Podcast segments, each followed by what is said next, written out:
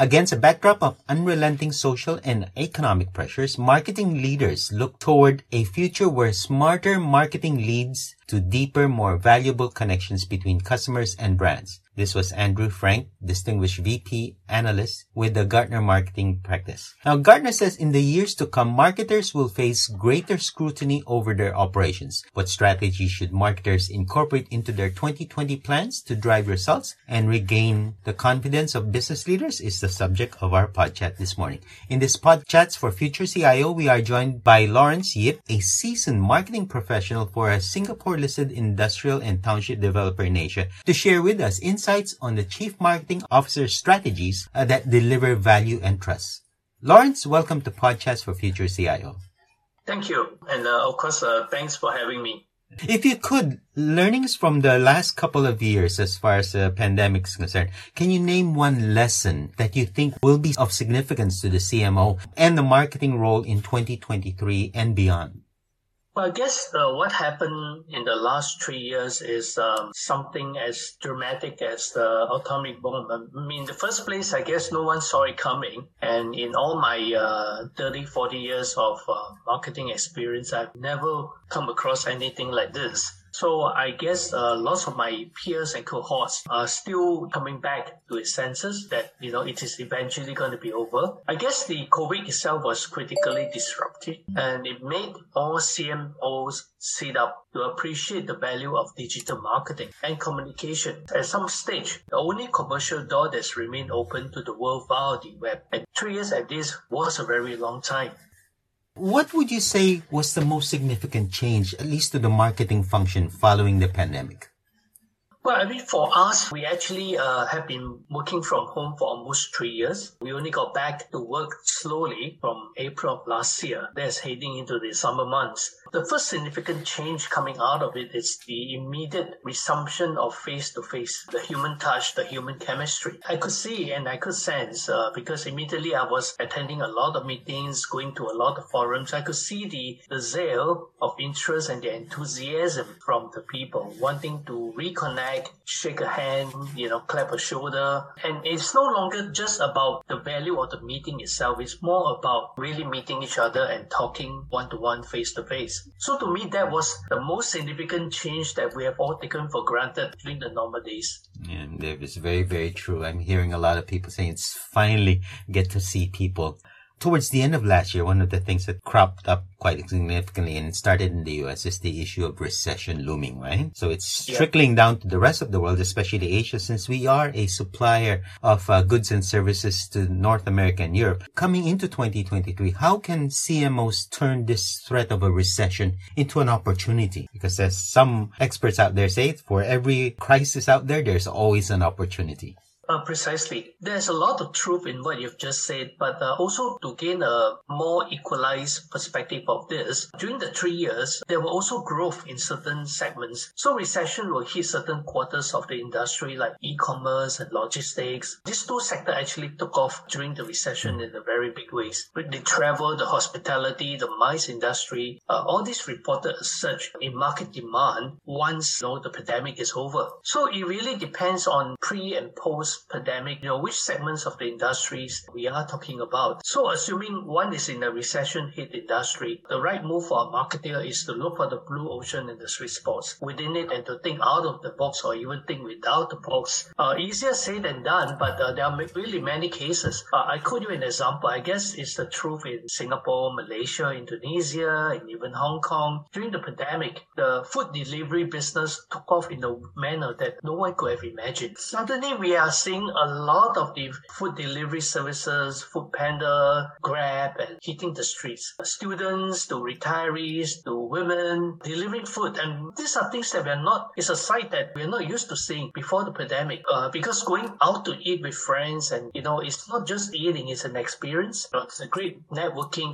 environment and uh, nobody will want to miss it and, you know, stay at home and order food and talk over virtual conference and toasting each other over the camera. But, you know, during the three years, you know, you saw this happening. I would say that, you know, even during the recession, like what you say, uh, every recession, there's opportunity. The Chinese used to say that 危机危机 you you wait you see. So definitely there will always be cloud of silver lining. So good luck to those who have actually been growing the business during the recession and those who you know have suffered during the three years. I hope they are able to turn around and come out stronger. I'm sure they'll appreciate the well wishes. Now, one of the things that we've observed quite a bit in the last few years has been the advances in technologies, uh, particularly machine learning and artificial intelligence. It's come up into the vocabulary for a lot of different job functions, including finance and marketing. How do you see the CMOs such as yourselves operationalizing artificial intelligence? AI, I guess, uh, when when you talk to different people, you get different interpretation of what that is. It is the same like you know, digital marketing has been in the jargon for almost uh, one, two, three decades, and so you talk to different people, you again get different expression of what it means to them. I, I guess there's no right, no wrong answer because what works for one doesn't work for the other. To me, AI in marketing is all about speed. It's all about speed to market, speed to customers, and that you can achieve a lot with AI that you cannot do with the conventional human to human means. So we read in this couple of days uh, that Microsoft just announced a major investment, I think between 1 billion to 10 billion, depending, you know, on which source you're really from. The, investing in the ChatGPT, which is a very disruptive, but it's a very interesting innovation. And it changes the way the company interact with the customers, communicating, communicating with hundreds of customers, if not thousands at the same time to curated content with sight, sound, and picture. No longer that very lame chatbot that you know you ask and answer, and most of the time you don't really get the answer you want. You know nowadays it comes with sight, sound, and picture, and in the future maybe even virtual reality and 3D and whatnot. So I, I see that the um, CMOs in uh, fintech, FMCG, e-commerce, F&B, they should be the one that should be leveraging on this innovation in digital uh, marketing AI going forward because they deal with the masses. And time is essence, time is money. So you talked about this complex technology that's possibly going to change the way we engage with customers. What sort of skills must the CMO develop further in 2023 in order to support growth and resilience and take advantage of these new technologies that are coming on board?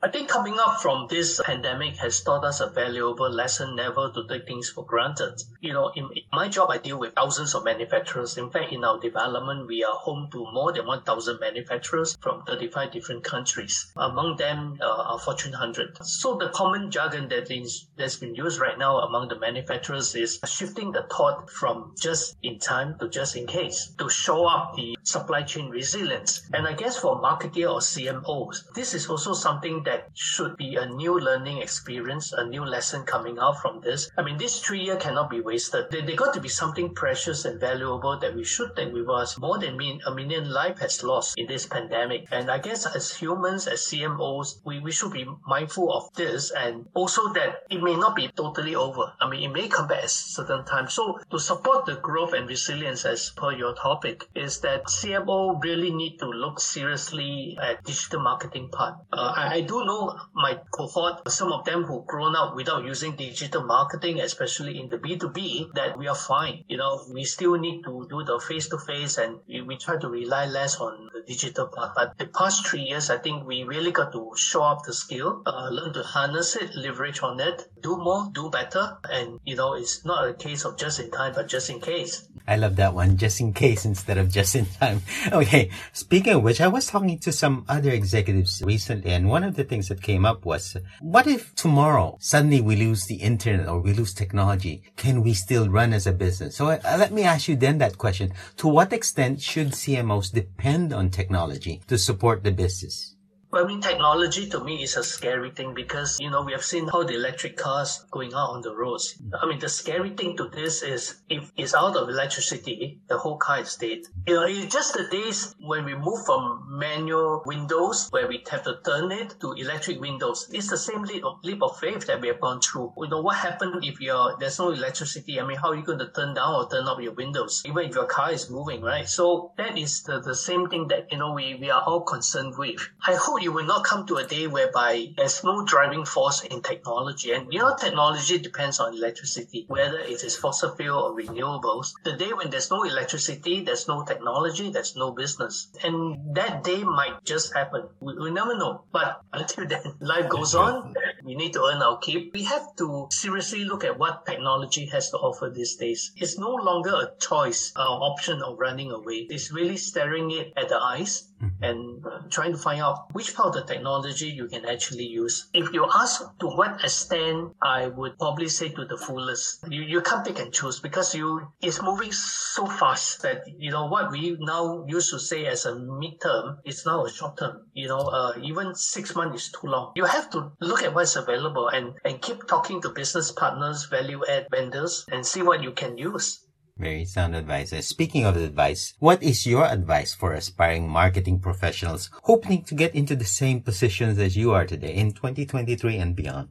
I came four decades of marketing and uh, started first as an insurance salesman. And that was the best learning experience because you really learn the hard way. Sales is the final result. Marketing is the entire process that drives towards this result. I guess going forward, my advice to my fellow marketers who have just joined the trade is uh, it's not going to change much. Sales will still be the final result, whether you like it or not. KPIs, the scorecards will still going to be the same set of skeleton you'll see when you open the closet, but the marketing activities that drive towards the desired result will have to be very customized. You can do it now because of the technology, like what we I just talked about the chat uh, GPT and the like of it. Uh, it really do allow you to do a lot of curation of content and interaction of customers, hundreds, thousands at the same time. In the past, you probably could not do it unless you do it systematically one to one. And to me, it's a beautiful era because suddenly you are access, accessible to tools that you never have got. That's very true, Lawrence. I remember the days when you spend a lot of money just to be able to do touch a few people, as opposed to now the capabilities there for to do a lot of uh, what was it? Facebook used to say a technology that allows you to reach to as as wide a group as you can, even with the same set of programs or something like that. Yes. Exactly. but it's, it's, it gives you, well, Facebook in this pioneering stage together with things like LinkedIn, you know, IG, it gives you the spread, but it doesn't really gives you a lot of that. That's very true. Now with the emerging technologies, with the 3D virtuals, the, and the ChatGPT, whatever that's going to take us, it, it gives you the depth and it gives you the multitude that you can do the same with many, many other people in a curated format. I mean, to me, that's really amazing. I, I hope it will lead to something good and you know, something that we can all use. Lawrence, thank you for taking part in Podchats for Future CIO. Thank you. Thank you. Thanks for your time. That was Lawrence Yip, a seasoned marketing professional for Singapore listed industrial and township developer in Asia, to share with us his insights on CMO strategies that deliver value and trust. You are listening into Podchats for Future CIO. As always, if you have a topic you'd like us to cover on this channel, simply email us at editors at society.com. We'd also like to invite you to sign up for a free weekly newsletter so you won't miss an episode of Podchats for Future CIO. In the meantime, stay safe, have a great day, and see you on the next episode of Podchats for Future CIO. Bye for now.